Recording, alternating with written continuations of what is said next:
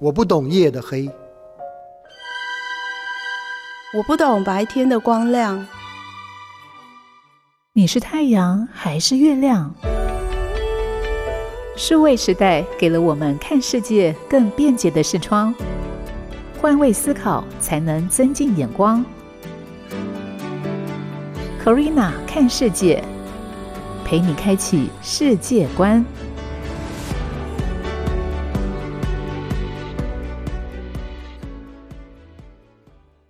这里是 FM 九七点七台中古典音乐台，欢迎你再次回到每周四上午 Corina 看世界，我是 Corina。在今天的这一集节目当中，跟大家探讨到的议题是关于身材焦虑这件事。在东西方的社会里头，对于身材的议题究竟是怎么样的一个看待呢？不知道大家有没有这样的经验哦？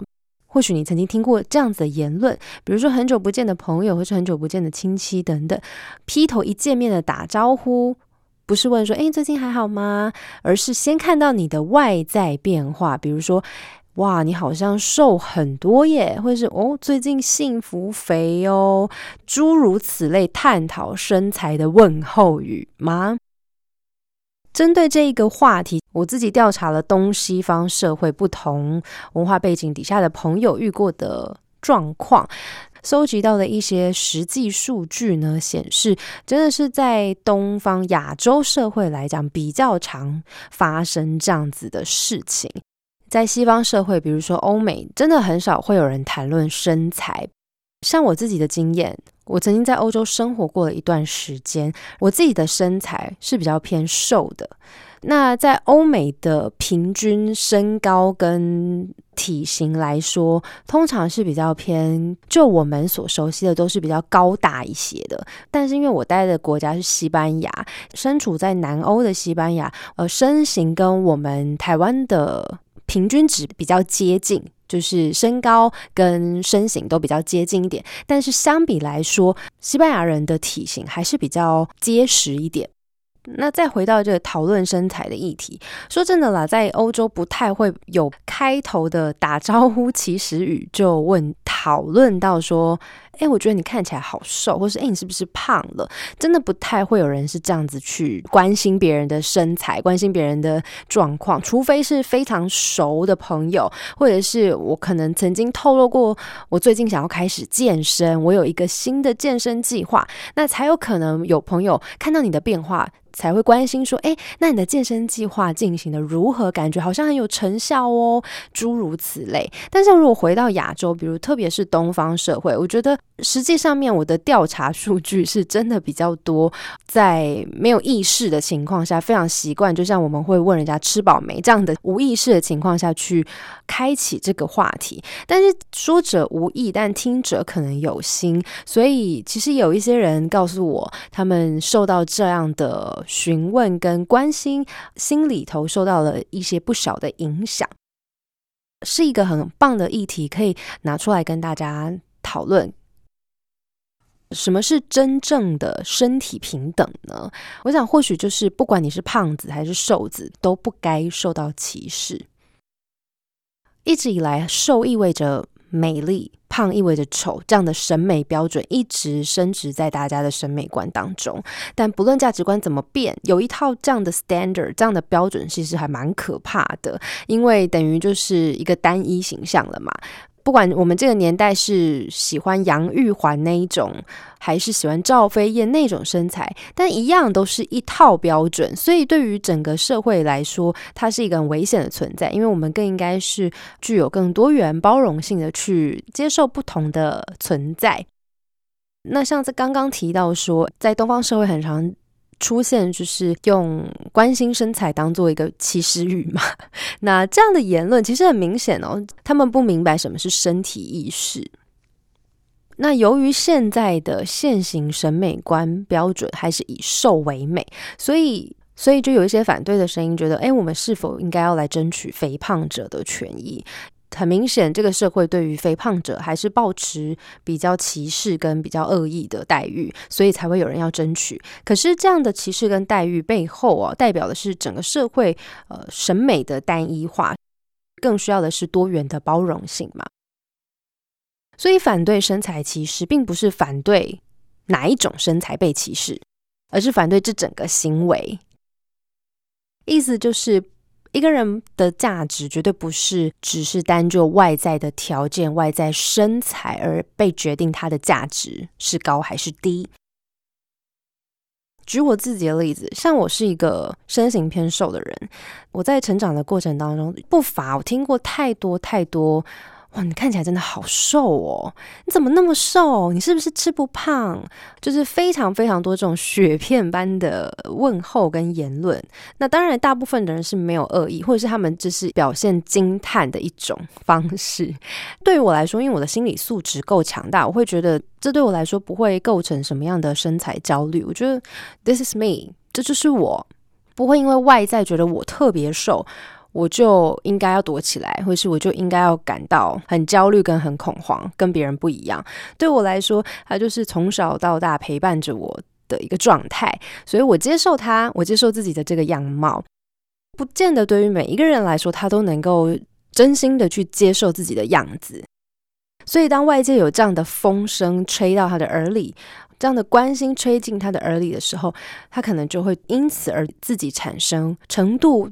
不同的身材焦虑。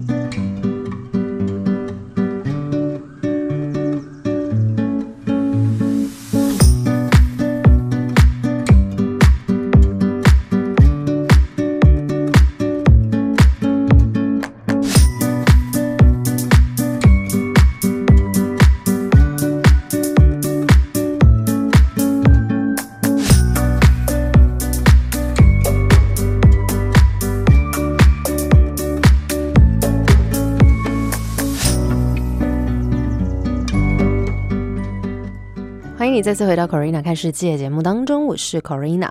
今天跟大家谈到的是身材焦虑这个议题。或许不管你是人称的纸片人，或是棉花糖女孩，可能某些程度上来说，你对自己的身材是保持的有一点点、有一定的焦虑程度的。那所以我觉得这个议题真的很值得讨论。为什么在亚洲社会里头，身材这个议题会特别被放大给讨论？但是相对来说，在西方社会，在欧美国家，如果你是是用这样的话语去问候别人的时候，可能就会被贴上身材歧视的标签。或许你曾经听过“棉花糖女孩”这个名词，事实上，在这个标签出现之后，仔细想想，它就是用一个比较可爱的方式来表示大尺码。但既然要用美化过的称号，是不是某种程度上面还是一种歧视呢？那究竟身材焦虑的朋友们，我们到底在为谁减肥？或者是又是为了谁在高喊着自信的标语呢？喊着口号要对自己有自信，一方面希望不要被世俗定义，但另一方面又找各种减肥的方式，或甚至很简单的追求显瘦穿搭，这依然是变相的成为另一种身材焦虑。所以，其实回归到本身，自我本身，我们没有真正接受自己的身材，接受和自己相处的这一副躯壳，在为了他人追求主流的价值观，潜意识当中依然觉得胖这件事情是让人自卑的。所以，应该回到我们自己的本心，我们应该要接受自己最真实的样子。而你选择减肥，为了减少焦虑。因为这样可以跟别人一样穿上漂亮的衣服，或是不要被别人嘲笑，或者是更符合亚洲社会对于美的定义，还是我选择健康，我选择我想要的样子而减肥呢？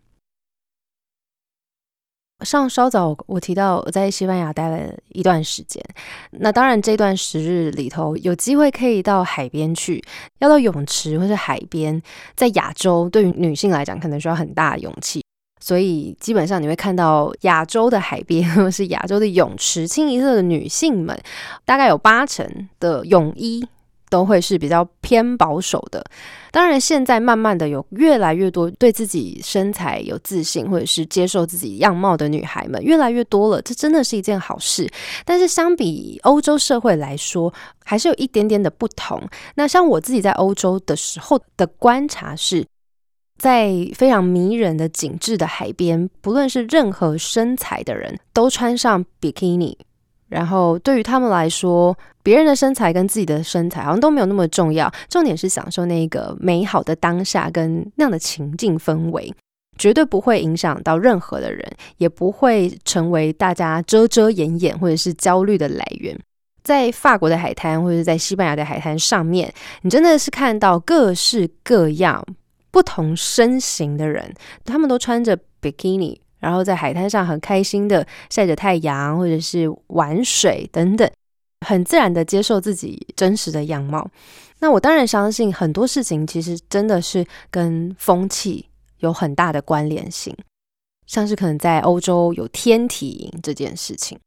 对于比较保守一点的人来说，会觉得怎么会有这样子的活动存在？可是，如果是对于崇尚自然的人来说，这是一个解放自我的一个很好的平台。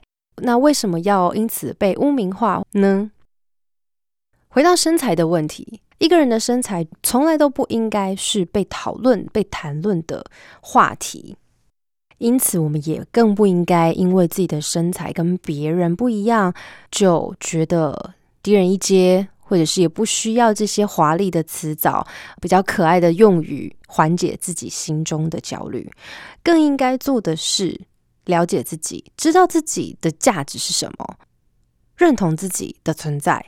或许大环境的改变还需要很长的时间，还需要很多的教育跟很多的努力。可是我们可以从自己开始做起，做到真的了解自己、认同自己的存在。我觉得那才是现在最重要的事情。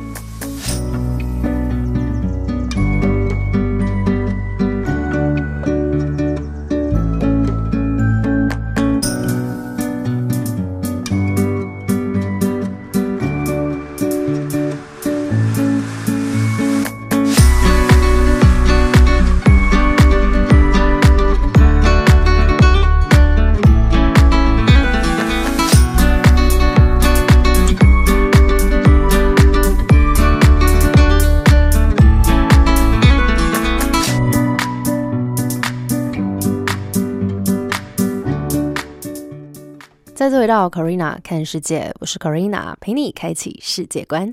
在这一集的节目当中，跟大家讨论到的是身材歧视、身材焦虑等等的议题。我们比较了东西方社会不一样的风气之下，我们对于人体的身材有着不一样的表达，或是不一样的关注方式。那面对身材焦虑，其实最重要还是回到本心，认同自己。除此之外，如果你正在受到 body shame 身材焦虑所苦，心理治疗师提供了五个实用的方法。第一，驳斥非理性想法，展开自我肯定，把脑子当中那些心魔、那些别人的声音、杂音关闭，投入你想专注。你喜欢的事情，看着镜子，告诉自己，只有我的身体这个躯壳能够陪着我展开这些行动，绝对可以创造自己的价值。第二点，你的存在绝不只是身体而已，即使你对于自己的身材或是某些部位不满意，提醒自己，身为一个人存在的价值绝对不只是外观。我的想法、我的创意、我的感受，我能够尽的每一件事、每一个行动，都构成了独特的自己。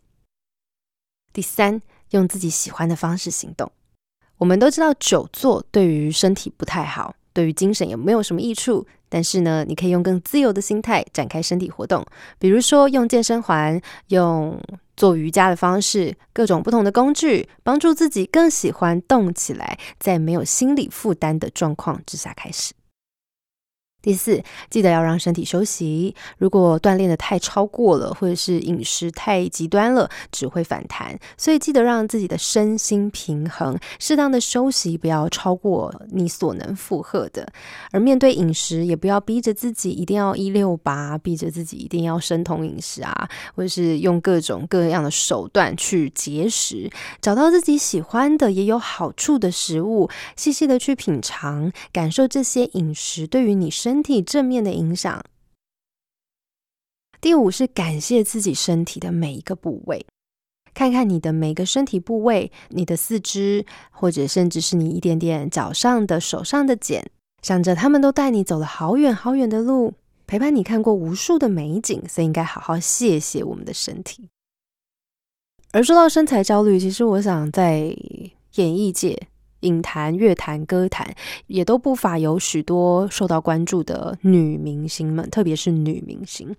例如，二零二零年英国歌后艾黛尔 （Adele） 成功瘦身的新闻也震撼了大家。一方面是减重前的她总是包得很紧，毕竟她一直凭着才华而不是美貌来征服乐迷。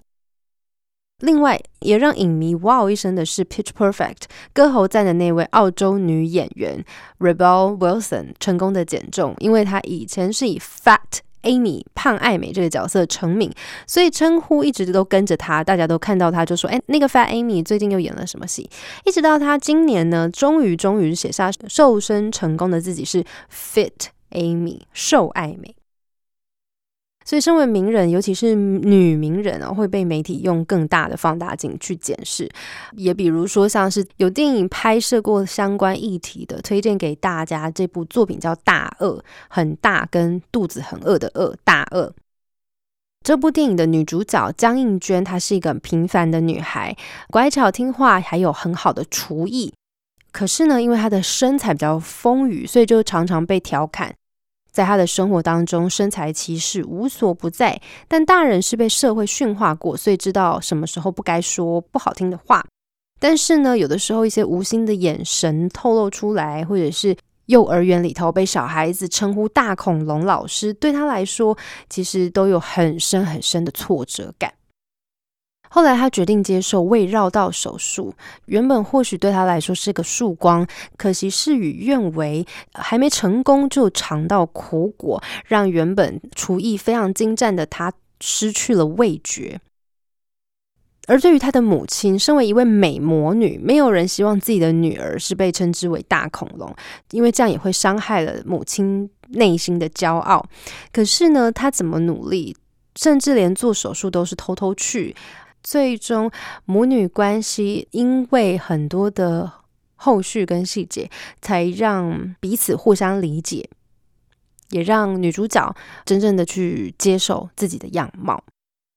所以，当然，我觉得身材这件事情，当然人食五谷杂粮，有胖有瘦，有高有矮，生物多样性嘛，这很正常。但是，我们怎么样子用一个开放的态度去看待？每一个人的不同，而且是真心的尊重，我觉得这个是每一个人都必须得学习的一个课题。所以，或许下一次有机会，你跟一个很久很久没有见的朋友、很久没有见的人见到面的时候的那个开场白，可以不要再是以谈论身材的胖瘦。为起始，或许你可以换成哇，你最近气色看起来很好诶，容光焕发，或者是诶，你最近还好吗？好像有看到你最近啊去哪边吃了好吃，或者是哪边有好玩的，可不可以推荐给我？诸如此类，我觉得其实有非常非常多其他的话题，或者是再不然就学学英国人聊聊天气吧。还有像美国人的那个称赞法，也是真的很值得学习。美国人的理念是这样，在他们的脑海里面，升值的一个观念是，每一个人的身上绝对都有你值得欣赏的点，而且他们非常乐于给予称赞。所以，当今天呃遇见了一个人，就先从他的身上找到一个他非常值得你称赞的点，比如说，哇，我好喜欢你今天的发型，哇，我好喜欢你今天的裙子。哇，你这套衣服很好看。用这样的方式去开启一个一段对话，我想不论是对于发话者或者是听话的人，都会是一趟更美好的旅程。那么今天的节目呢，就暂时分享到这里。下一集节目，欢迎大家持续锁定每周四上午十一点钟到十二点，Corina 看世界。我们下周见。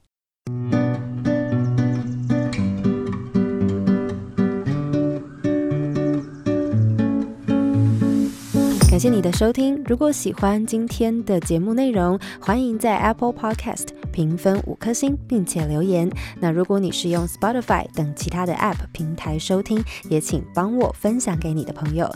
我们下集再见，拜拜。